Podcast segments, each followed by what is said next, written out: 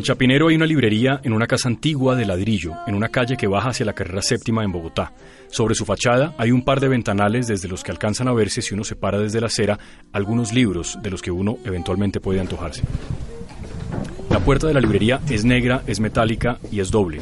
Y la librería está dividida en dos salones conectados por un arco que tiene imágenes de Tintín y que permite moverse libremente a través de los libros en inglés, los libros de cocina y aquellos en el salón más grande que el librero recomienda. La historia de un tipo luchando contra la vida para vivir, relatado muy escuetamente, con mucha resignación todo el tiempo, como que esto es lo que es. Es una maravilla. Los llevo, entonces. Es una maravilla el berraco.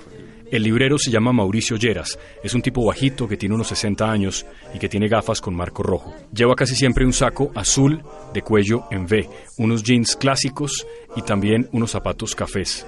Sobre la mesa en la que está el computador hay marcadores de libros, hay papeles de inventario y encima, en una pequeña repisa, dulces que uno puede coger si quiere. Hay ilustraciones de Tintín en las paredes y frases que hablan de los libros. En el centro de ese pequeño salón hay una mesa que tiene cuatro sillas. En esa mesa la gente puede destapar los libros de los que se antoja, puede leer las primeras páginas y luego puede preguntar al librero por No, ellos. Camilleri es, es en Sicilia, un comisario, Salvo Montalbano, gourmet. Tipo se goza cada comida y las describe además sensacionales.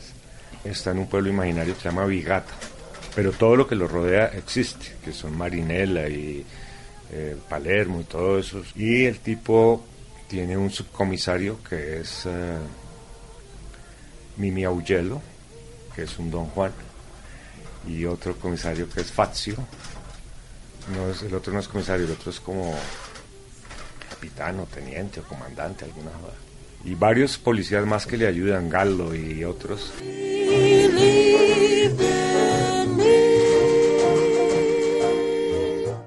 Capítulo 1. El librero. Mi querido Mauricio, ¿cómo va usted? ¿Cómo van las cosas? Estaba contando de Luis García Montero, poeta. Entonces un día él iba a acompañar a su señora, que es Almudena, grandes, a firmar libros en prólogo. Entonces yo fui a recogerlos caminando al, al Holiday Inn Express de la 94. Y cuando íbamos caminando, Luis se quedó atrás y yo le dije a Almudena, yo como lector de poesía soy muy malo. Entonces ella me miró y me dijo, yo también. Y le dije, es que a mí me pasa que leo la poesía y si no, no entro en ella, entonces pues lo dejo. Y cuando la leo y entro un poco, tengo que volverla a releer porque como que se me queda aquí arriba y va bajando lentamente, lentamente. Entonces yo vuelvo y releo y va bajando más y va bajando más. Me dijo, no se preocupe, a mí me pasa exactamente lo mismo. Entonces quedé tranquilo de ahí para adelante. Porque si la esposa no lo lee, ¿qué importa? Cuando dice que bajando es por las entrañas o qué? ¿Que llegue hasta las entrañas? Empieza usted como a asimilarlo y empieza a descender y usted empieza como a ser acogido por el poema o usted a coger el poema, no sé bien. Y empieza a sentirlo. Y con la literatura, digo, con la prosa o la novela. No, yo entro de la novela y si entré, entré y eso sí me devoro lo que estoy leyendo y, y me lo gozo. Y si no entré, no entré y el libro se quedó en la página 5 porque ya está proyectada, no, no hago más esfuerzos. O sea, no hay que terminar los libros por obligación. No, eso lo hice muchos años y un día aprendí que eso no. Estaba leyendo un libro, no me acuerdo de quién, no me acuerdo ni el título, me acuerdo que era Tusquets y era algo con el tiempo, era el título. Y estaba sentado frente a la chimenea leyendo el libro y al lado mío estaba Hernando Valencia Gelkel.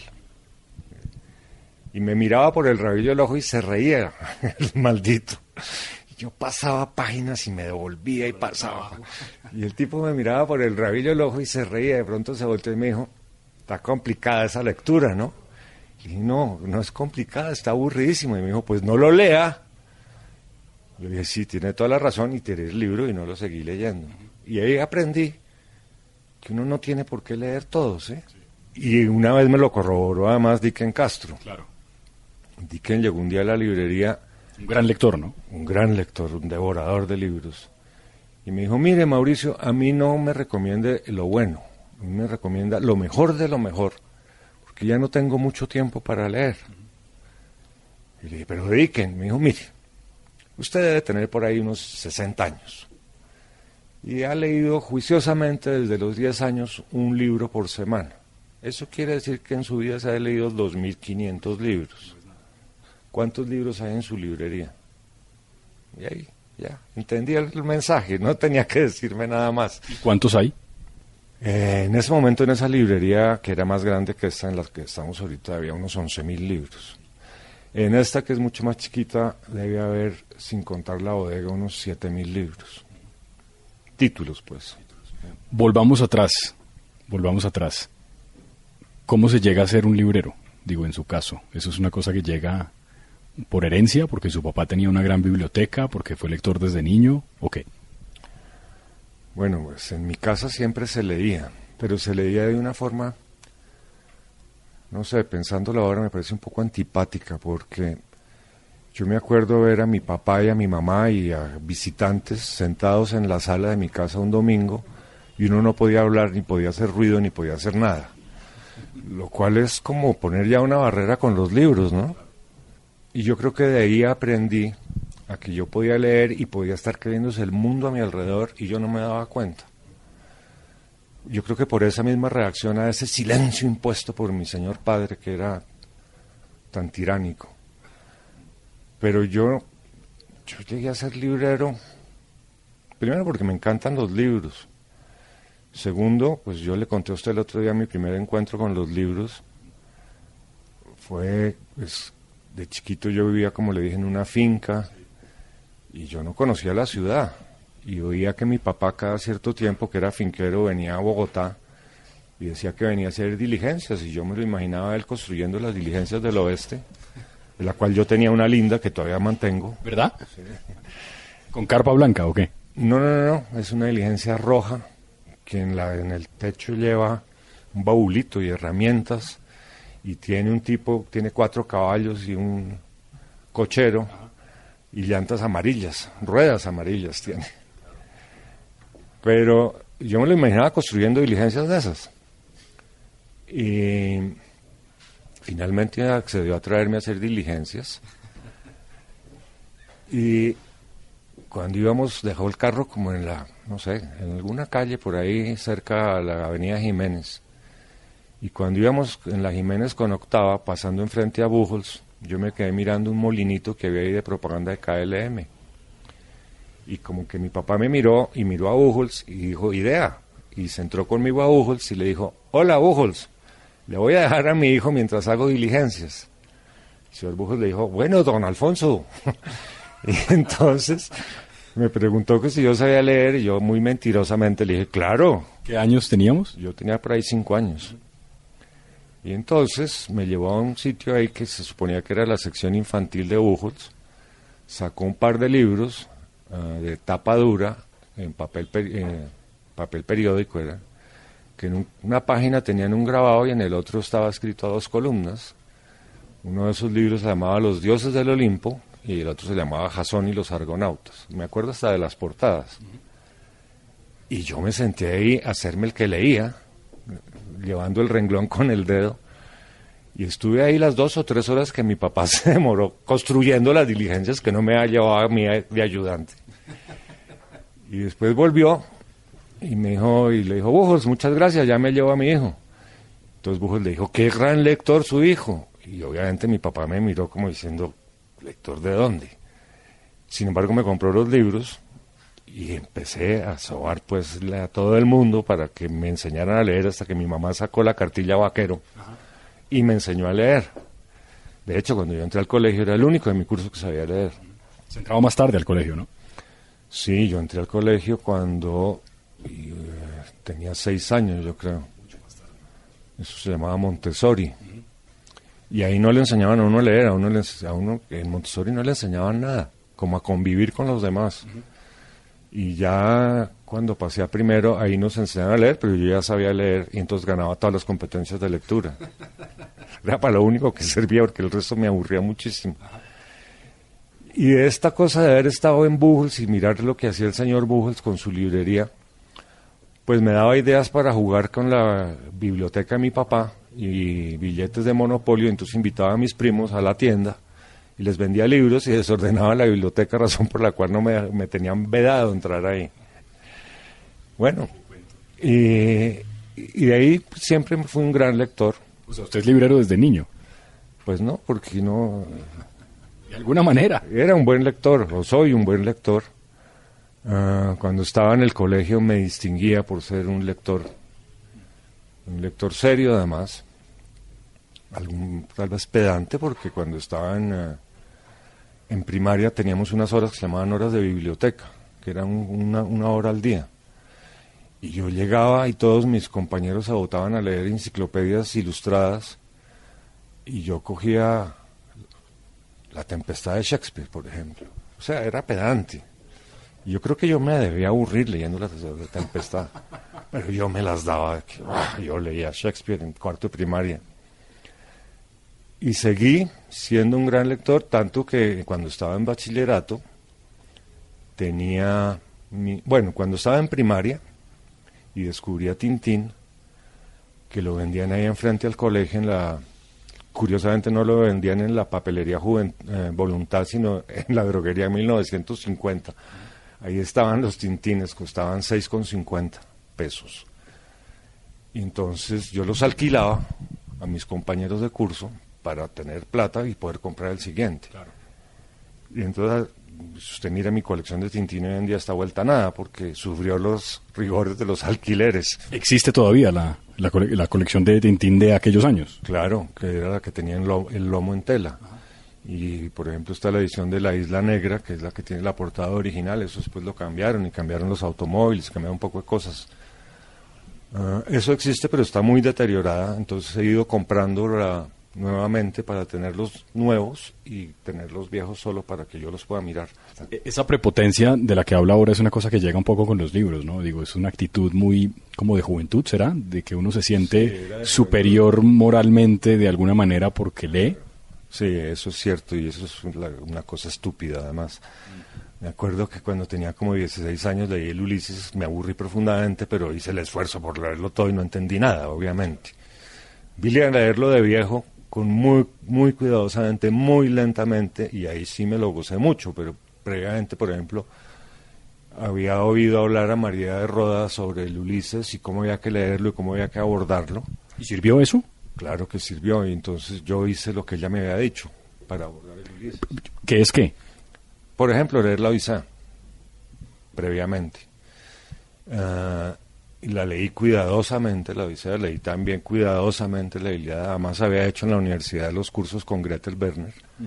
y, y después sí abordé eh, el Ulises muy lentamente, como tratando de ir entendiendo y de empaparme página por página para poderlo apreciar. Y realmente lo aprecié y, y es una lectura que, que le recomiendo a la gente que la haga sin prevenciones y que si cuando llegan y abordan el libro les parece hartísimo que no lo lean, uno no tiene por qué leer esas cosas. Uno tiene que leer lo que le gusta y lo que lo apasiona y lo que le muestre mundos nuevos y lo haga feliz. El resto, torturarse leyendo no le veo ningún sentido. ¿Usted siente que trabaja, Mauricio? Digo, ¿usted llega aquí por la mañana como llegaría cualquier cristiano a su oficina a colgar el saco en el cubículo que tiene y a sentarse frente al computador? ¿O, o esto sigue siendo un goce absoluto para usted llegar a ver libros? Mire, cuando yo iba a poner la librería, yo, yo siempre quería tener una librería, entonces yo me imaginaba que yo estaba en una gran librería gigantesca llena de libros y yo estaba sentado en un sillón grandote leyendo tranquilamente, mientras sonaba una música de fondo, digamos, el- eh, la suite de cello de Bach sonaban por allá y yo leía feliz y los libros se vendían solos. Cuando enfrenté la vida de un librero de verdad me di cuenta que no hay tiempo para leer, que no suenan los chelos por allá y que los libros no se venden solos y que hay mucho trabajo administrativo muy aburrido que hacer. Cuando recomiendo libros, y muchas veces me enfrento a personas que me dicen, hombre, es que yo quisiera leer pero no sé qué leer. Trato de leerlas un poco a las personas y tratar de, con esa lectura, poderles recomendar algo que yo crea que les va a gustar. Y afortunadamente, salvo contadas ocasiones, no me he equivocado en mis recomendaciones. De vez en cuando llega gente y me dice, uy, esa porquería que usted me recomendó. uy, qué novela. No, usted sí se me cayó a los pies, pero no es lo, lo usual. Generalmente me va bien con mis recomendaciones. Por ejemplo, las novelas policíacas yo no se las recomiendo a, a- a todo el mundo. Fantástico. Y a mí me encanta la novela policíaca.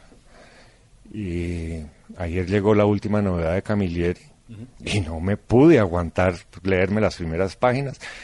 Y claro, me tocó parar la lectura porque estaba leyendo entre mi cama. Mi mujer estaba dormida y yo estaba ya a las carcajadas porque es que el, el comisario Montalbano es un tipo muy simpático con un sentido del humor negro y ácido que me encanta Del que hicieron serie, por cierto, ¿no? hicieron una serie que a mí no me cuadra, ¿no? El personaje de la serie no me cuadra con el personaje que yo tenía en el libro. Pero, pero me aficioné a la serie hasta que me quitaron el canal. Claro, claro. Usted, eh, justamente estamos parados en su librería al lado de la novela policíaca, que usted lo tiene además señalado. Pero usted me dijo alguna vez que Hammett eh, tenía para los británicos tal vez la mejor novela policíaca jamás escrita, mientras que los gringos decían que era Chandler, ¿no es verdad? Ahí está Cosecha Roja, claro que usted me dijo que se llamaba La llave de cristal, libro que leí y que me pareció maravilloso, ¿no? Eh, ¿Cuál es su veredicto entre esas dos opiniones de novela policíaca? No sé, a mí me encantan ambas. Yo no, no daría un veredicto. Yo no puedo dar, es que dar veredictos a mí me parece un poco arbitrario. Porque igual, siendo una cosa completamente distinta a las novelas de Camilleri, me encantan. Y estos nuevos que he descubierto, como Mancini o Luis Penny, me encantan. Entonces, esta mujer que le he recomendado, no solo a usted, sino a mucha gente, eh, Fred, Fred Vargas, la, la francesa. La francesa. Me parece buenísima. Y yo llegué a ella por Rosa Montero. Un día me habló que, que es, eh, Rosa Montero es apasionada de las policíacas. Y entonces en un almuerzo coincidimos y coincidíamos que nos apasionaba el tema. Y entonces me preguntó si no me gustaba Fred Vargas. Yo le dije, ¿quién es ese señor? Me dijo, joder, tío, que es una hembra con todas. Que Rosa además tiene un personaje que es una especie de policía robot, ¿no? Bruna. Bruna, claro. Sí. Bruna Husky. Sí. Sí. que es además su cuenta de Twitter, sí.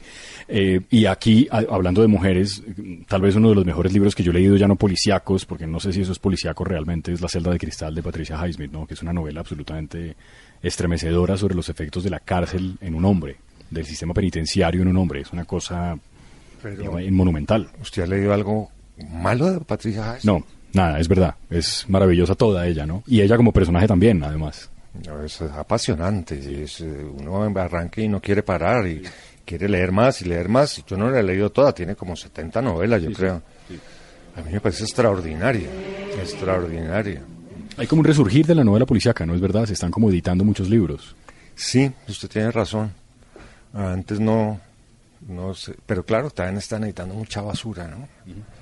Hoy hay unas cosas. ¡Oh! ¿Usted rechaza libros acá? ¿En qué sentido? Libros que le traen editoriales y que usted considera que no son, pues que usted no quiere vender. Sí, claro. Yo procuro además que me traigan los listados de los libros y yo escojo lo que voy a traer. Hay algunas novedades que, algunas editoriales que dicen no y se lo pasan a uno por la faja, entonces me toca llegar, hacer todo el trabajo administrativo, cargar el libro y descargar el libro y los devuelvo el mismo día que llegaron. Y sí, lo hago porque yo creo que lo que uno tiene en la librería refleja la personalidad de la librería y la personalidad de la librería en últimas es la del librero, ¿no? Sí, sin duda. Eh, una vez un vendedor me dijo, no, Mauricio, lo que pasa es que usted, usted nunca va a salir, usted siempre va a tener ahí esa pinche librería, vendiendo solo lo que usted quiere y no lo que se vende. Y le dije, sí, pero prefiero ser así y no estar lleno de cosas que no me interesa vender. ¿Usted recuerda su primer día en la librería? Digo, su primer día, el día que abrió su primera librería, ¿hace cuántos años? Eh, eso fue en enero del 2007. Entraron tres o cuatro personas ese día y compraron unos libros y no imprimía la, la maldita impresora de La factura, de la factura. Y entonces yo le hacía y le hacía imprimir, imprimir, no imprimía, no imprimía. Entonces las personas dijeron, no se preocupe. Y aquí está la tarjeta, entonces ¿cuánto es? Eh, no sé, X pesos. Y entonces estaba tan nervioso que ni siquiera podía manejar el datáfono. Entonces la, señora me dijo, no, tranquilo, yo sé cómo se maneja. Y chun, chun, chun hizo el datáfono, me entregó el voucher, cogió su copia y se fue. Entonces yo llamé al señor del software de, la, de, la aplicación de la librería y le dije, oiga, esto no imprime. Me dijo, claro, pues yo le dije a usted que cada vez que prende el computador tiene que prender y apagar la impresora. Entonces apagué y prendí la impresora y obviamente como le había dado orden de imprimir 80 veces, se tragó toda la tira de papel imprimiendo la misma factura. Pero ese fue mi primer día en la librería. O sea, empezó vendiendo. Empecé vendiendo. ¿Y de esos clientes permanecen algunos todavía? Esta niña trabajaba, esta niña, si me viene una feminista me pega, esta señora trabajaba, trabajaba en una agencia de publicidad pero ella tenía base en Cali y venía cada cierto tiempo a Bogotá. Y le perdí la pista cuando me trasladé a la 81. Ella fue un par de veces a visitarme, Andrea se llama. Y siempre me dijo que su gran ilusión era cuando se retirara de la agencia de publicidad poner una librería infantil. No sé si lo habrá hecho, en Cali. Ya somos dos, no con la librería infantil, pero sí trabajar en una. Gracias, Mauricio. Nos vemos, nos oímos dentro de ocho días, ¿le parece? Listo.